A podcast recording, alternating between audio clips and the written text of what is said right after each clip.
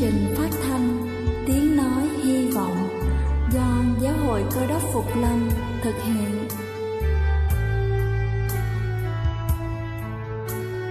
Kính thưa quý vị, Đức Chúa Giêsu trước khi Ngài về trời đã ban cho các môn đệ của Ngài một điều răn mới, đó là họ phải yêu thương nhau như chính tình yêu mà Ngài đã dành cho họ. Quả thật vậy thưa quý vị, tình yêu thương là một món quà vô giá mà Chúa đã ban cho nhân loại và đó cũng là thông điệp mà chúng tôi muốn gửi đến toàn thể quý vị.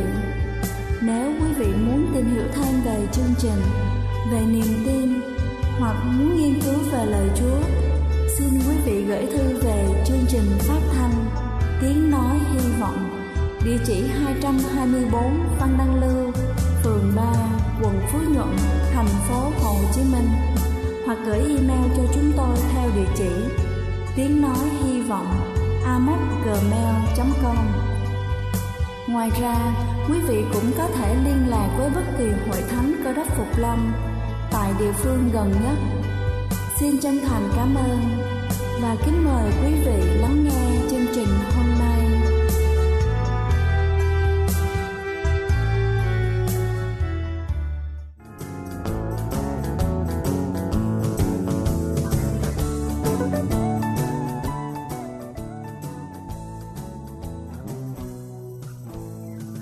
Xin thân ái kính chào quý vị thính giả trên khắp cả nước. Chúc quý vị có một buổi sáng làm việc thật hiệu quả. Kính thưa quý vị, ngày nay các loại đường tinh luyện được sử dụng nhiều trong các loại thực phẩm, đồ uống.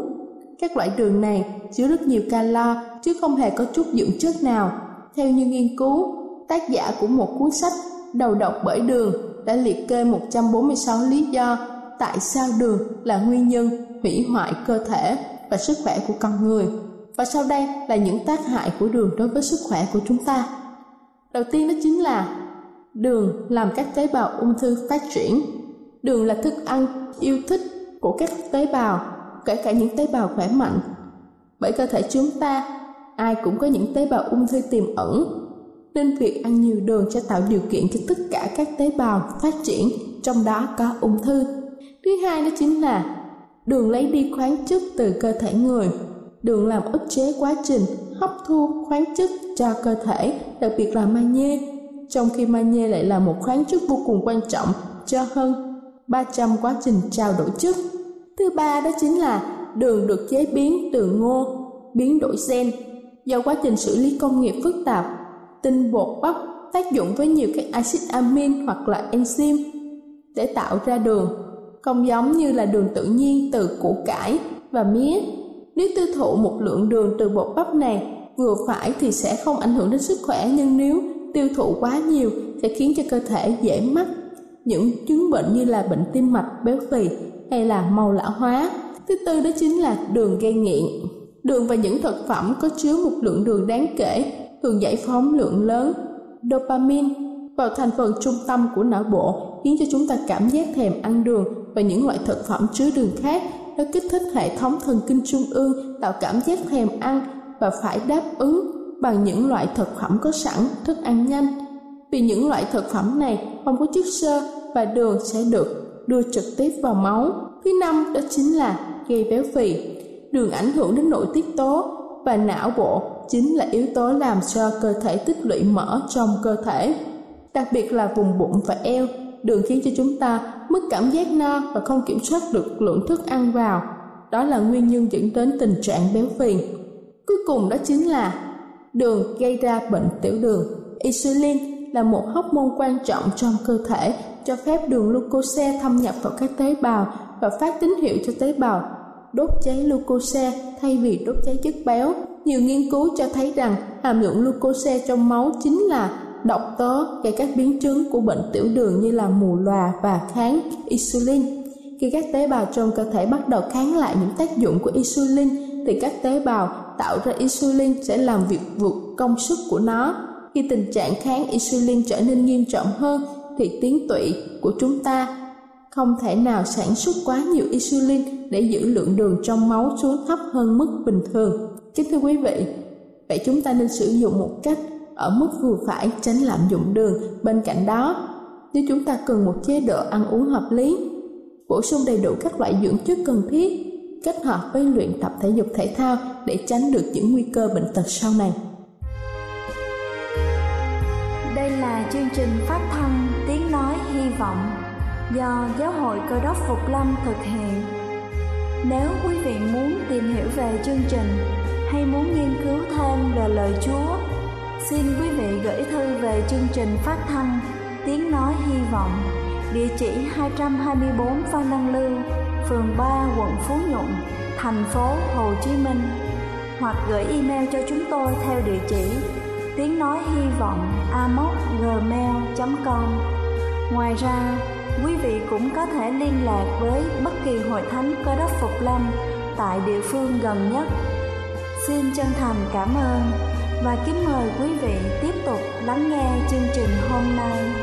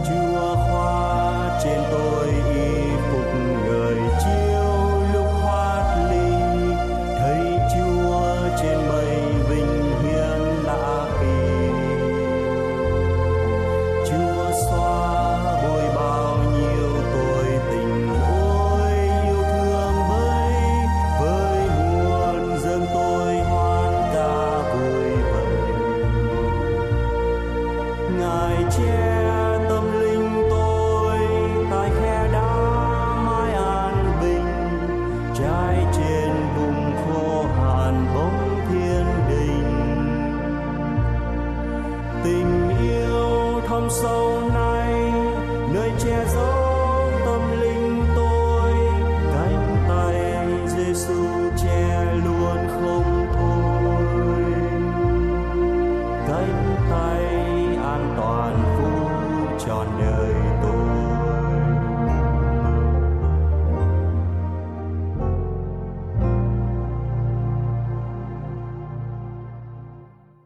Kính chào quý tín hữu, kính thưa quý vị và các bạn thân mến. Chương trình truyền thông sẽ cùng với quý vị chúng ta cậy nhờ ơn Chúa để tìm hiểu với đề tài một dân tộc của lời hứa.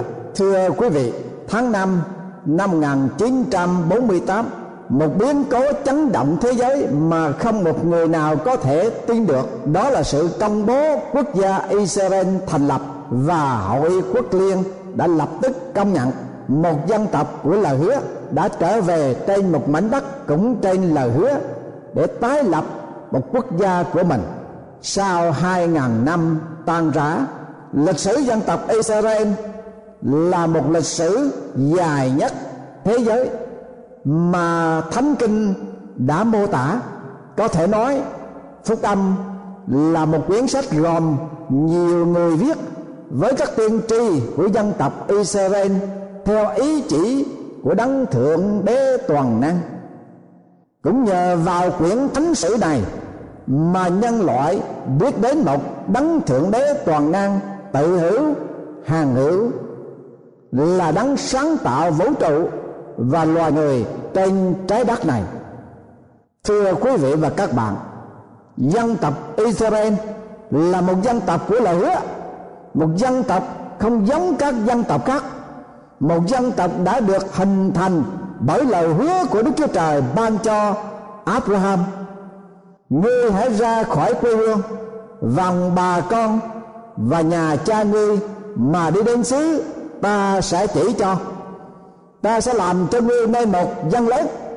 Phúc âm cựu ước sáng thế ký đoạn 12 câu 1 câu 2 kể từ khi dân tộc Israel được thành hình mặc dầu dân tộc của là hứa, nhưng lịch sử đã ghi lại không biết bao nhiêu lần dân tộc này phản bội cùng đức chúa trời. Dân lễ cho các thần tượng và đã có lần đức chúa trời muốn tiêu diệt, xong nhờ môi xe đã hết lòng cầu xin chúa tha thứ cho họ. Từ khi giả phóng ra khỏi ai cập để trở về đất hứa dân Israel đã trải qua không biết bao nhiêu lần than trầm khổ đau khi bị lưu đày ở Babylon nhiều lần rồi trở về. Đền thờ bị quỷ phá rồi xây dựng lại. Khi thì bị cai trị dưới ách của Ba Tư, Hy Lạp và La Mã qua bao nhiêu thời kỳ cho đến năm 70 sau Chúa là năm cuối cùng bị tan rã khi Titus đánh chiếm thành Jerusalem, dân chúng bị sát hại và đền thờ Jerusalem, không còn một hòn đá nào trồng trên một hòn đá khác mà không bị đổ xuống. Như lời mà Đức Chúa Giêsu đã tuyên kiến được ghi chép lại trong phúc âm Tăng ước sách Ma-thơ đoạn 24 câu 2 trải qua bao nhiêu thế kỷ, dân do thái là mục tiêu của sự hận thù và khinh bỉ, phân tán khắp địa cầu.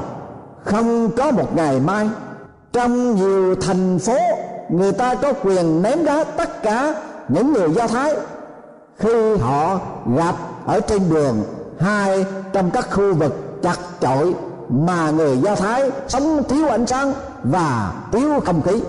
Họ sống với nhau như những người bị bệnh dễ thịt. Họ chết ở trong đau ốm và sợ hãi. Người do thái bị bỏ rơi tống riêng biệt trong một xã hội không chấp nhận tài năng của họ. Họ không còn chỗ ẩn trú và không thể có được một đời sống như các dân tộc khác. Sự thách thức lớn lao của họ là quên đi giấc mộng. Sang nam về Jerusalem mà họ bị ám ảnh trong nhiều thế kỷ. Truyền thuyết nổi tiếng về dân do thái, lang thang nói lên tình trạng của họ dưới khắp gầm trời. Lời tiên tri khủng khiếp trong sách phục truyền lục lễ ký của môi xe đã được ứng nghiệm một cách chính xác rằng trong các nước ấy ngươi không được an tịnh, bàn chân ngươi không được nghỉ ngơi. Nhưng tại đó đức giê va sẽ ban cho ngươi một tấm lòng run sợ, mắt mờ yếu và linh hồn hao mòn. Sự sống ngươi sẽ không chắc trước mặt ngươi. Ngày và đêm ngươi hàng sợ hãi. Khó liệu bảo tồn sự sống mình? Bởi cớ, sự kinh khủng đầy dẫy làm ngươi và bi cảnh mắt ngươi sẽ thấy. Nên sớm mai, ngươi sẽ nói tới khi bữa chiều tối rồi. Chiều tối ngươi sẽ nói, ước gì bữa sáng mai rồi. Phúc âm cửu ước, phục truyền lục lễ ký, đoạn 28 câu 65 đến 67 đọc lời tiên tri của môi xe từ thế kỷ 14 trước Chúa trên đây, chúng ta thấy như là lời mô tả đời sống lang thang của dân Do Thái trong suốt 19 thế kỷ chứ không phải chỉ là lời tiên đoán mà thôi. Nếu dân Israel là một dân tộc như những dân tộc khác, chắc chắn họ không thể sống sót sau những tai họa mà lịch sử đã chứng minh. Họ là những người thừa kế lời hứa của đức chúa trời, ban cho tổ phụ của họ. Một dân tộc được đức chúa trời lựa chọn và ký kết giao ước. Dù họ có sai lầm và tội lỗi bao nhiêu, ngài cũng không bỏ họ. Ngài tung tín và không rút lại một lời hứa nào. Ngài có thể để cho dân này xa vào các thế lực của các dân tộc khác, nhưng ngài không từ bỏ họ vĩnh viễn giống như các nhà lãnh đạo, cơ đốc giáo của những thế kỷ đầu tiên. Và sau đó là các thần học gia của các thời đại tiếp theo đã kêu gọi một sự đố kỵ đối với họ. Những người này tin rằng mình có quyền khẳng định từ khi dân tộc do thái không thừa nhận đấng kế thế là đấng messi. Họ không còn chỗ đứng, không còn vai trò gì trong kế hoạch của đức chúa trời. Dân tộc israel mới, tức là cơ đốc nhân bây giờ, đã chín chỗ của dân tộc cũ thưa quý vị và các bạn thân mến, ý kiến trên đây đã phổ biến rộng rãi trong giới cơ đốc giáo. Cho đến nay, chúng ta vẫn còn nghe một vài vị mục sư giảng như vậy. Nó đã trở thành một giáo lý thực sự. Thế nhưng, Phaolô đã khẳng định một cách rõ ràng không phải như vậy đâu. Tôi nói rằng đức chúa trời đã bỏ dân ngài chăng? Chẳng hề như vậy tôi là hỏi rằng, có phải dân Israel vấp trên giường ấy hầu cho té xuống chăng? Chẳng hề như vậy. Nhưng ấy là bởi tội lỗi họ mà sự cứu đã đến cho dân ngoại, hầu để dục lòng tranh đua của họ. Và nếu tội lỗi họ đã làm giàu cho thế gian, sự kém suốt họ đã làm giàu cho dân ngoại thì huống chi là sự thịnh vượng của họ vì nếu sự dứt bỏ họ ra đã làm sự hòa thuận cho thiên hạ thì sự họ trở lại trong ân điển ha chẳng phải là sự sống lại từ trong kẻ chết đó sao? Hỏi anh em tôi không muốn anh em chẳng biết sự màu nhiệm này. À, anh em khoe mình không ngoan chăng? Ấy là một phần dân Israel đã xa vào sự cứng lòng. Cho đến chừng nào số dân ngoại nhập vào được đầy đủ. Vậy thì cả dân Israel sẽ được cứu như có chết rằng đấng giải cứu sẽ đến từ Sion cắt sự vô đạo ra khỏi gia cấp ấy là sự giao ước mà ta đã sắp lập với họ khi ta xóa tội lỗi họ rồi. Nếu luận về tin lành thì họ là nghịch thù bởi cớ anh em còn luận về sự lựa chọn, thì họ được yêu thương bởi cớ các tổ phụ. Vì các sự ban cho và sự kêu gọi của đức chúa trời chẳng hề đổi lại được bao giờ.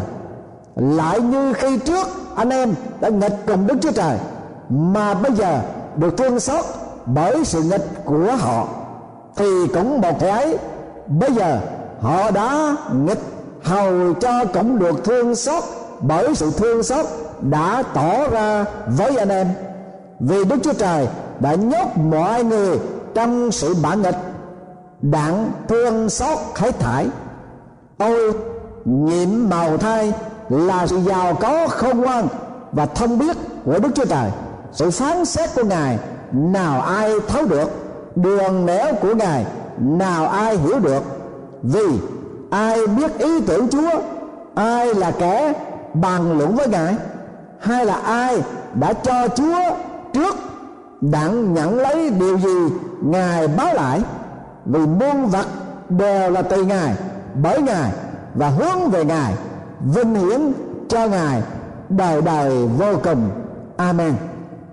Phúc âm tân ước sách Roma đoạn thứ 11 câu 1 câu 11 đến câu thứ 15 và câu thứ 25 đến câu thứ 36 cuộc cách mạng Pháp quốc vào năm 1789 được vinh danh khi giải phóng người Do Thái ở Pháp ra khỏi những điều cấm đoán, đè nặng tay nhỏ và thừa nhận tất cả quyền của dân sự của họ.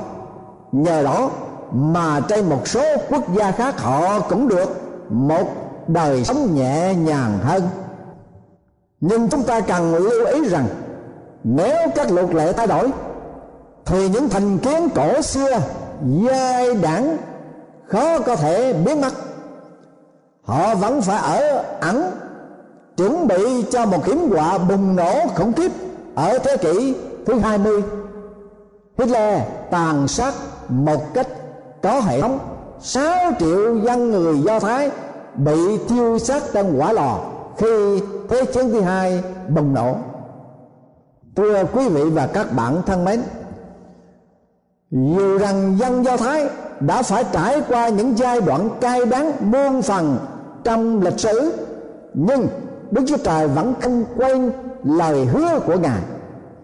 Vào cuối thế kỷ thứ 18 Theodore Herzl tạo lập phong trào siêu với mục đích tối hậu là trở lại trên vùng đất của tổ tiên họ, để đạt nền móng cho một quốc gia do thái hoàn toàn độc lập. Ông đã xuất hiện bất ngờ như một con người kiên định, tuyên cáo một thời đại mới của Israel. Ông bị đồng bào của ông chống đối và đối xử như một người điên, và lời tuyên bố của ông gây thêm khốn nạn cho họ.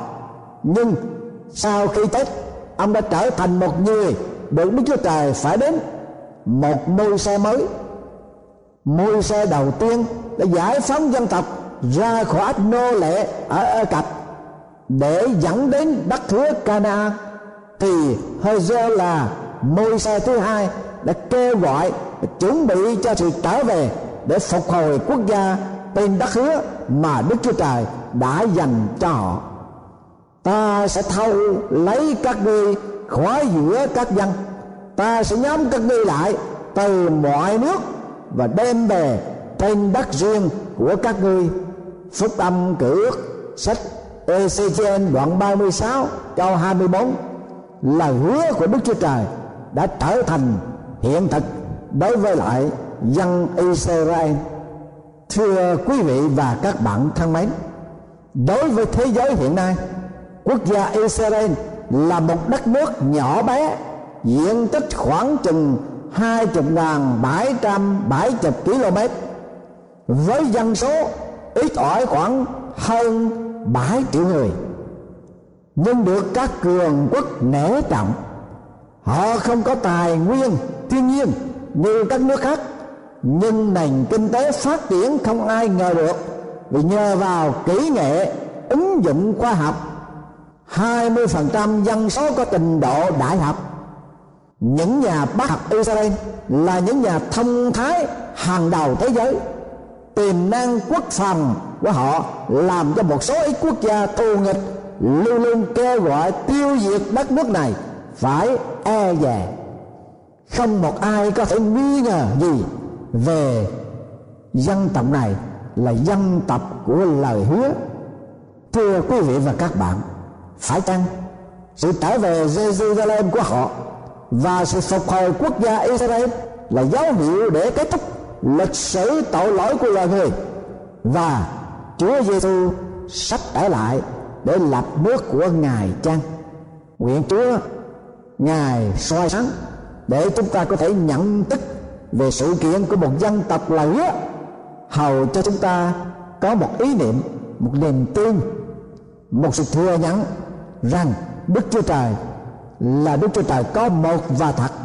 Ngài đã hứa cho dân tộc của ngài như thế nào thì dẫu cho tội lỗi của họ, làm cho họ phải tán lạc trên khắp mặt đất và họ bị hành hạ khổ đau trong cuộc đời của họ. Nhưng đức chúa trời là một đức chúa trời thành tín. Ngài vẫn giữ lời hứa của ngài và ngài ban cho dân tộc của lời hứa ngài phục hồi quốc gia của họ để cho chúng ta suy gẫm về ngài Chúa Giêsu sắp trở lại gần chăng? Cầu Chúa, ngài soi sáng cho quý vị và thúc giục quý vị đạt niềm tin và sự hy vọng ở trong lời hứa của Đức Chúa Trời. Ngài sẽ trở lại trần gian này để ban sự cứu rỗi cho những kẻ đang chờ đợi sự hiện đến của ngài. Nguyện tất cả quý thính hữu nghe sứ điệp ngày hôm nay sẽ là những người chờ đợi sự hiện đến của Đức Chúa Giêsu để Ngài ban cho quý vị sự sống đời đời trong nước vĩnh sanh của Chúa. Amen.